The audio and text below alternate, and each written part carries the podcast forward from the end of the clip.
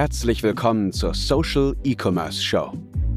Erlebe hier, wie du mit deinem Online-Shop eine bekannte Marke aufbaust, deinen Shop kundenorientiert optimierst und über Social Media nachhaltig mehr Produkte verkaufst. Die Show wird präsentiert von Alexander Schwarzkopf.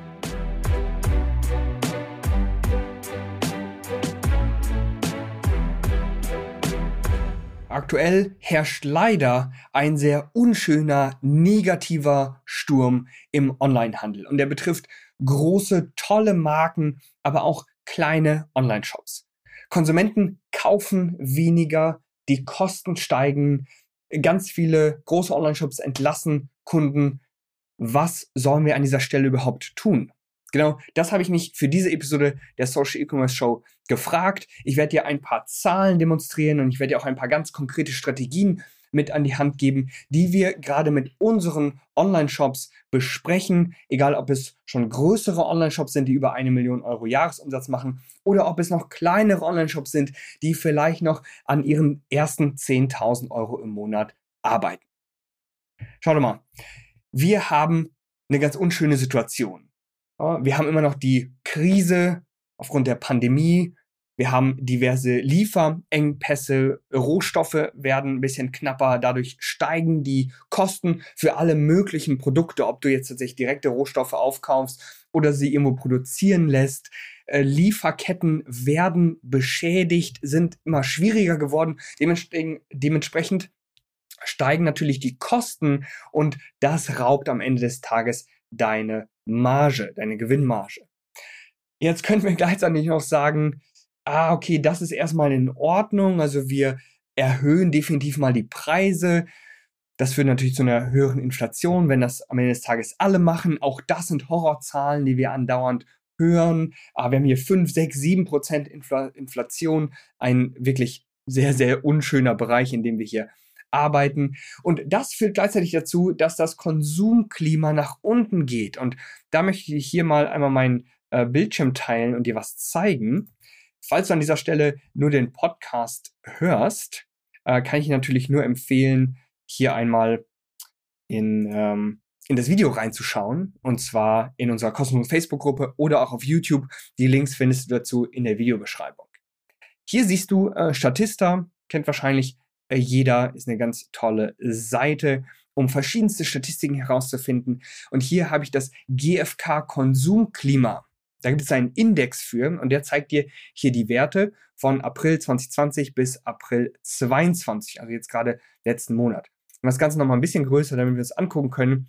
Und wir sehen hier, das Ganze geht ganz schön in den Keller. Es ist fast immer nur im Minusbereich. Und was sagt dieser Konsumklimaindex. Nun, der ist eben darauf ausgelegt, wie Privathaushalte, also wichtig, gerade Privathaushalte, und das sind ja gerade größtenteils deine Kunden, was für eine Konsumneigung die haben. Also wollen die eher jetzt kaufen oder wollen die eher weniger kaufen? Und du siehst hier, das Konsumklima ist sehr, sehr negativ. Ja, extrem negativ war das im Mai äh, 2020 gerade natürlich ganz frisch in der Pandemie. Aber auch jetzt haben wir wieder einen neuen Tiefpunkt mit äh, 15,7 beziehungsweise sogar 26,5 hier im Mai 2022. Also ein historischer Tiefpunkt, genauso wie es hier in diesem äh, Artikel oder in dieser Beschreibung dieser Grafik auch steht. Und klar, alle Krisen, die wir gerade global haben, spielen hier eine wichtige Rolle. Das heißt, das ist ja nochmal der entscheidende Beweis dafür, dass Kunden auch viel weniger kaufen wollen. Mag das jetzt an den gestiegenen Preisen oder mag das einfach an Angst liegen? Wir wissen es an dieser Stelle natürlich nicht. Fakt ist, die Kosten gehen in die Höhe und Konsumenten wollen weniger kaufen. Dadurch, und das weiß ich von einigen größeren Marken, die natürlich in verschiedensten Gruppen auch miteinander kommunizieren, haben wir diesen unschönen Fall, dass einfach viele auch ihre Mitarbeiter entlassen müssen. Dass sie einfach nicht mehr so viel Umsatz und nicht mehr so viel Gewinn machen und jetzt sagen müssen, hey, wir müssen unsere Kosten einsparen, wir müssen leider diverse Mitarbeiter kündigen. Das ist natürlich der Worst Case für alle Gründerinnen und Gründer, die sich hier etwas aufbauen wollen. Was können wir da machen? Der erste Schritt ist tendenziell immer auch der schmerzhafteste. Und zwar müssen wir Kosten einsparen, so gut es geht. Und alle werden es wissen, Personalkosten sind die größten Kosten. Wenn du da Kosten einsparen kannst, wenn du gewisse Mitarbeiter hast, die jetzt an Projekten arbeiten, die nicht essentiell wichtig sind, dann, so leid es mir auch tut, aber wir sehen es natürlich überall, dann müssen diese Mitarbeiter, Mitarbeiterinnen leider gehen. So ist das. Auf der anderen Seite kannst du natürlich auch vielleicht irgendwo Kosten einsparen, wo du jetzt neue Produkte entwickelst, wo du versuchst, etwas ganz Neues auszuprobieren, wo du versuchst jetzt neue äh, Kanäle für dich zu erschließen. Wenn du zum Beispiel TikTok-Werbeanzeigen schaltest, aber das Ganze ist jetzt zum Beispiel noch nicht so profitabel wie jetzt auf Facebook oder Instagram, dann kannst du das natürlich auch erstmal cutten. Wichtig ist an dieser Stelle, dass du dich wirklich nur auf die essentiellen Dinge konzentrierst, die bereits funktionieren. Ganz wichtig. Mach, wenn du in der Krise steckst, nur noch das, was eben funktioniert. Ganz logisch, oder? Wir wollen jetzt nicht versuchen, irgendwelche neuen Produkte unbedingt gezwungen auf den Markt zu bringen, von denen wir gar nicht wissen, funktioniert das oder funktioniert das nicht. Natürlich wollen wir auch keine größeren Investitionen mehr tätigen, äh, um dann zu versuchen, jetzt da Geld reinzupumpen, dass es vielleicht zukünftig wieder rauskommt. Wichtig ist an dieser Stelle aber natürlich auch, du musst trotzdem dranbleiben. Und ich war immer auf einer äh, Konferenz, die dazu eine ganz, ganz tolle Studie gezeigt hatte. Und zwar Online-Shops und Unternehmen grundsätzlich, die durch die Krise hinweg trotzdem sichtbar für ihre Kunden waren, die trotzdem in Marketing investiert haben, die immer noch verkauft haben, ganz aktiv an ihre Kunden, die waren nach der Krise viel, viel erfolgreicher als vorher. Und nach der Krise haben sie natürlich große Marktanteile auch von ihrer Konkurrenz, ähm, naja, abgenommen. Und das gilt nicht nur für große Online-Shops, das gilt natürlich auch für kleine Online-Shops. Daher ganz wichtig, verringere deine Kosten, aber versuch trotzdem immer noch sichtbar zu sein. Ganz, ganz wichtig. Du darfst jetzt nicht plötzlich alles rausnehmen und unsichtbar werden, denn am Ende des Tages kauft dann auch niemand bei dir. Auch wenn das Konsumklima niedrig ist, es gibt trotzdem genug Leute, die immer noch kaufen. Und wir haben auch immer noch Online-Shops, die ähm, großartige Umsätze erzielen, weil sie sich auf ein paar wichtige Dinge konzentrieren. Das Wichtigste, was ich an dir an dieser Stelle mitgeben möchte, ist, das haben wir schon häufiger besprochen und das ist tendenziell immer, ja, tendenziell ist das absolut immer ein ganz, ganz wichtiger Bereich, aber jetzt wird es umso wichtiger. Und zwar lerne zu verkaufen. Gerade in solchen Krisenzeiten müssen wir natürlich noch ein bisschen kreativer werden. Vielleicht noch ein bisschen aggressiver.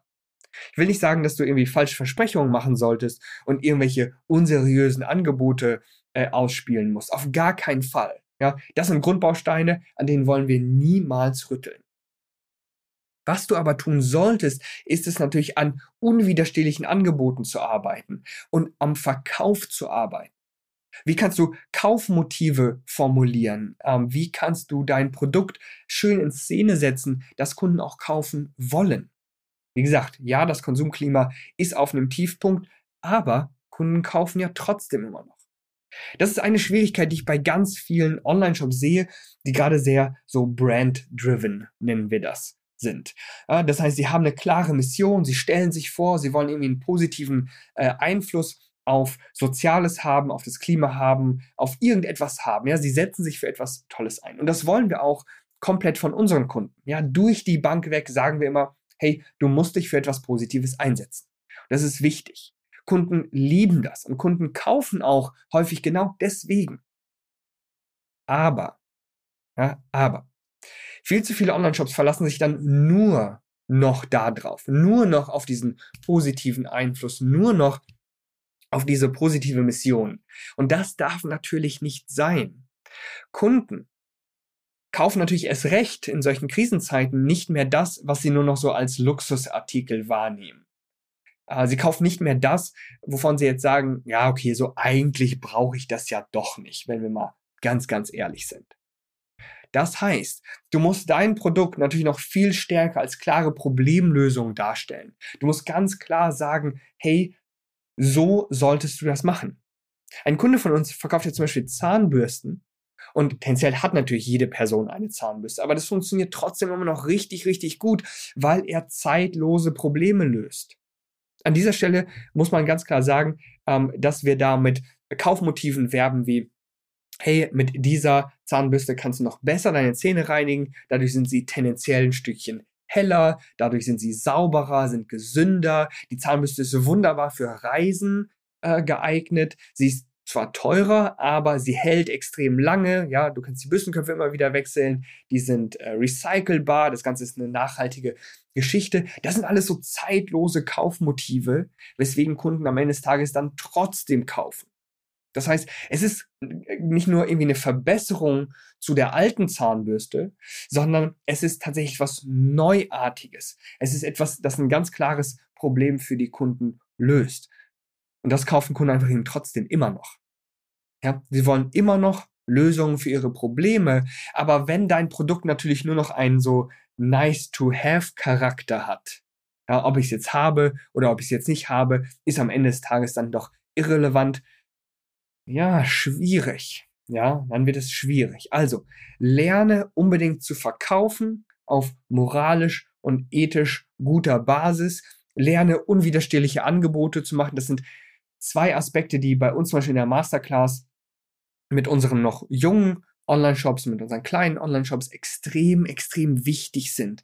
Und die kommen tatsächlich dann trotzdem immer noch weiter kommen immer noch weiter, selbst wenn sie eher so luxuriöse, nice-to-have-Produkte haben. Kunden kaufen immer noch, auch wenn das Konsumklima relativ schlecht ist.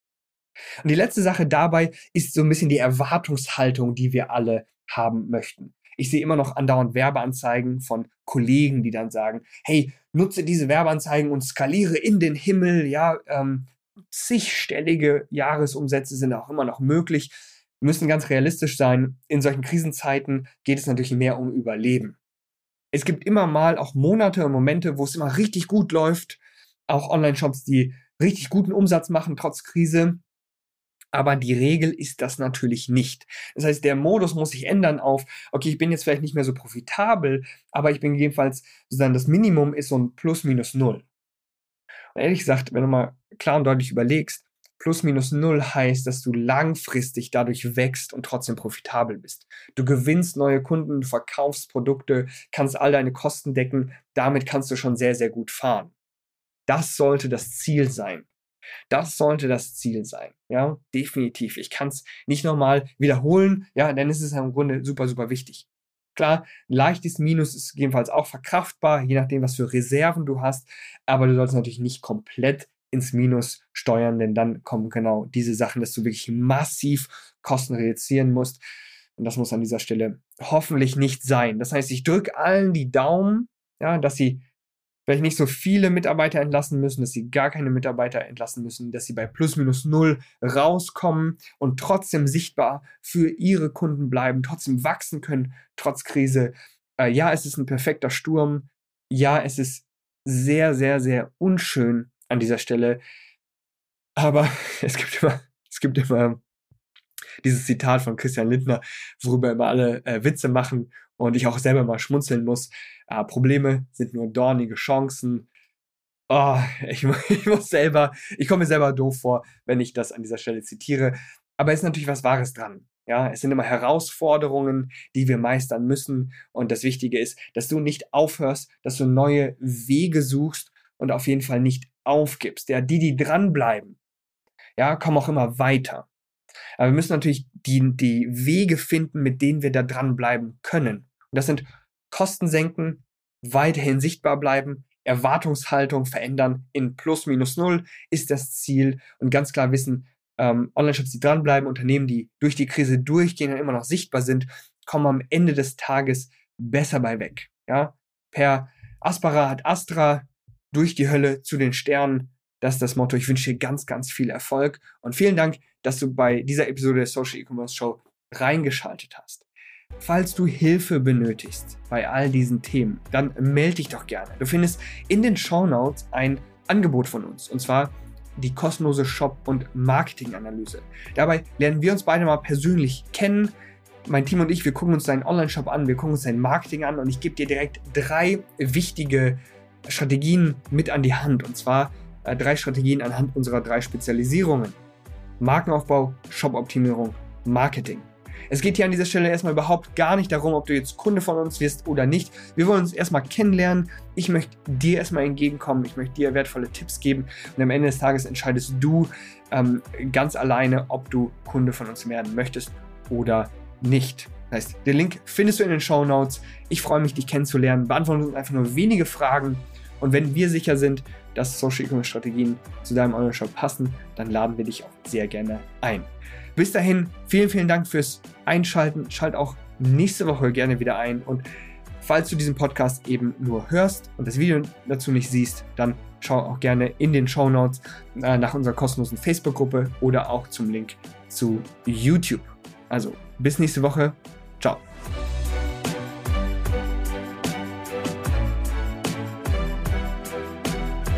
Vielen Dank fürs Zuhören. Wir hoffen, dass dir diese Folge der Social E-Commerce Show gefallen hat.